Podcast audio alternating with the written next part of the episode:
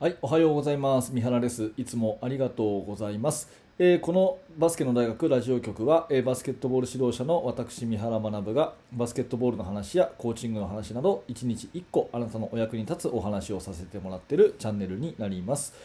えー皆さんいつもね聞いていただいてありがとうございます今日は2月の15日月曜日ということですね、えー今日のテーマはですね元旦の目標は2月15日に崩れるというね、うんちょっとこう嫌な予感のするタイトル。ね、えーでごめんなさい。私ね、えー、とこの2月15日にもうこの話しようっていうのを結構ね前から決めてたんですよ実は、うん、っていうのはあのー人の習慣ってね66日っていうふうに言われてるんですね、人の習慣って66日って言われていて、まあ、今日の、ね、結論としては習慣化したければもう本当にごくごく小さなことから始めましょうというのが今日の結論です。習慣化したければごくごく小さなことから始めましょうということが今日のテーマなんですね。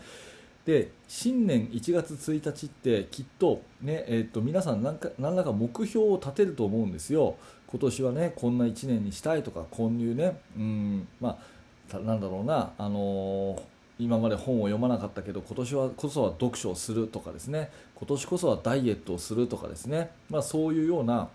目標を立てて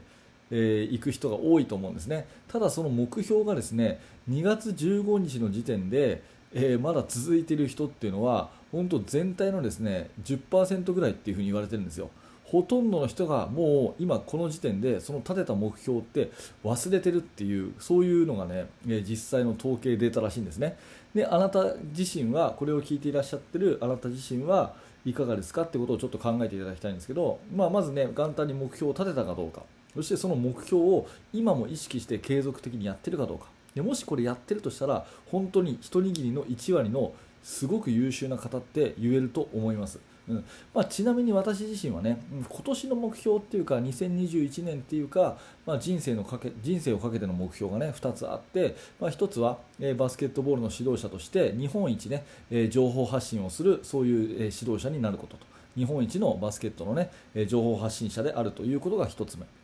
でもう1個は自分が教えているチームをボトムアップ思考型で日本一素敵なチームにすると。自分のチームをボトムアップ思考型で日本一素敵なチームに育てていくというこの2つがね人生をかけての目標なので、まあ、元旦ということではなしにもうずっとこれはね考えていることなんで、まあ、あの完成もないし、まあ、今年のっていうことに限定もないんだけれども、まあ、私はそれをずっと描き続けてコツコツ淡々とね一個一個行動をして今日もこうやってラジオを撮ってるということになりますが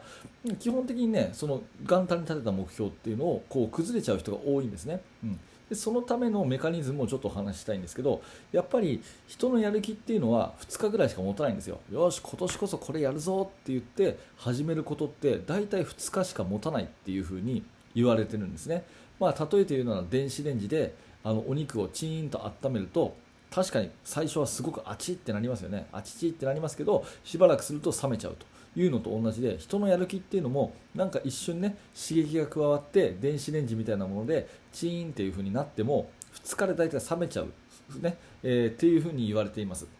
なのでやる気を出して、えー頑張ろうっていうんじゃなくてやる気なしでも行動が続くように習慣にしていくってことがすごく大事ですよね。うん、だからこう習慣化にしていく。行動を毎日毎日の習慣にしていくっていうことがまず大事な目標になります。でその習慣化が図れるかどうかは66日続けられたかどうかってことがキーワードらしいんですよ。66日。だから2月あ1月1日からいくと66日目って今日なんですね、うん、2月の15日。これが今日なんですよ。だからここで元旦から今日までちゃんと習慣になったことっていうのは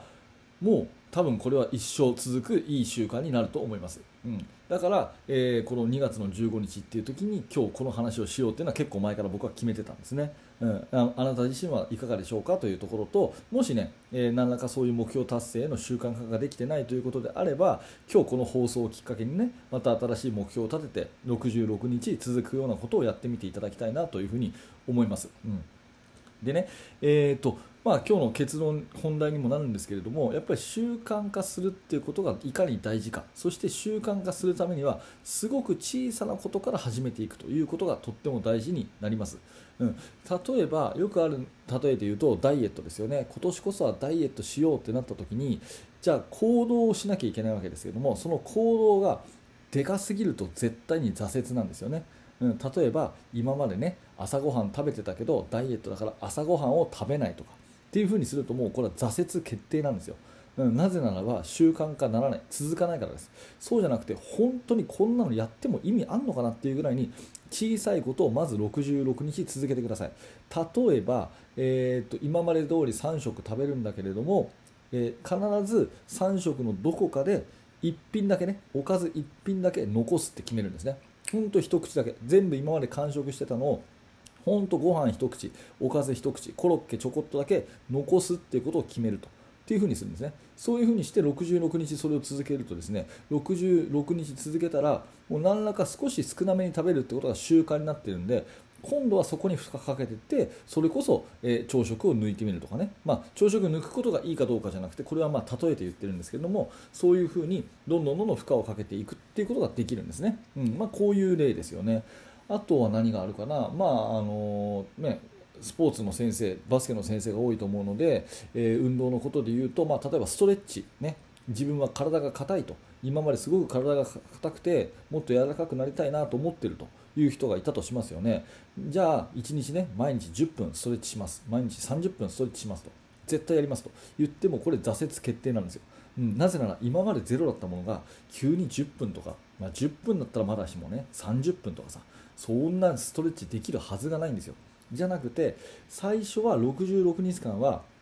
たった1つの動き30秒だけやる。これですね。たった1つの動作30秒だけやる、うん、これをまずは習慣にしていくんですね。そうすると66日続けたらえ66日続いたらそしたらですね逆にストレッチしないことが気持ち悪くなるんですよ。これ分かりますかね？ストレッチしないことが気持ち悪くなるんですね。そうするとあ今日ストレッチやってないなやんなきゃなってなると今度はやる方が当たり前になりますのでそうするとだんだん今度はもうね、何種目もやって、えー合計10分とかそういうふうにできるようになりますよね、まあ、そんなふうにですねどんどんどんどんこう負荷をかけていっていくには最初は続けることだけを目標にやっていくと。基準は66日。できるだけごくごく小さなこと。本当にこのこんなんで意味あるのかなっていうところ。確かにその行動自体はダイエットにもならないしそれだけじゃ体も柔らかくならないかもしれないですけどその行動が習慣になるっていうところで1回習慣になっちゃえばそれをね、えー、5年10年続けたら絶対それは効果が出るじゃないですか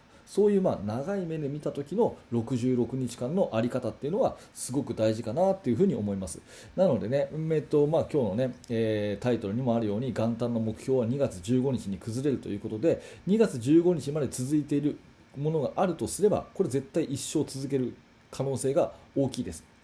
私の YouTube の更新なんかもそうなんですけどこれ本当に毎日更新してるんですね。うん、基本的にずっと更新しててメインチャンネルの方かこのラジオの方かずっとやってるんですよ、うん、だけれどもこれね、えーと、続く形でやってるんですね。もう本当にあの手の込んだ動画編集したりとかなんかいろんな撮影したりとかしてたら絶対私続いてないんです。このラジオに関しては本当に自分の台本を、えー、キーノート、まあ、スライドで作ってでボタンを押して一発撮りで喋ってるだけですからこれはもうずっと続くんですよ。僕もずっとね YouTube の更新はもう1年半ぐらいやってますけどもこれ最初の66日のところでスマホだけで撮るっていうところからやったんですね。だから続いたんですよ。なので、えー、まあいろんな、ね、例を出しましたけれどもとにかく、えー、66日続けることが目標とで目標を達成するためには本当にちっちゃいことすっごい簡単なことだけやるこれがコツになりますので、えぜひそういうことで習慣化をしていってね、習慣化をして、え結果を変えていくということをやっていただきたいなと思います。えー、ね、今日のも、えテーマは元旦の目標は2月15日に崩れると。今日が1月1日から数えて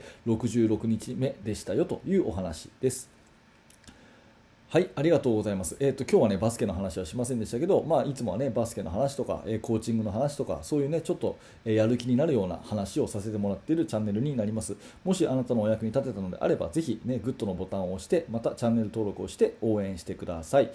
えー、そしてバスケの指導者の方向けにですね、えー、無料のメルマガ講座というものをやっています、えー、私からですねチーム作りについてのメールを差し上げるそういう仕組みになってますので、えもし興味のある方は覗いてみてください。あと最後にですねこの放送はヒマラヤラジオでも聞くことができます。ヒマラヤの方がバックグラウンド再生しやすくなってますので、えー、ぜひそちらのヒマラヤの方もフォローよろしくお願いします。はい、えー、最後まで、え、ご清聴ありがとうございました。三原学でした。それではまた。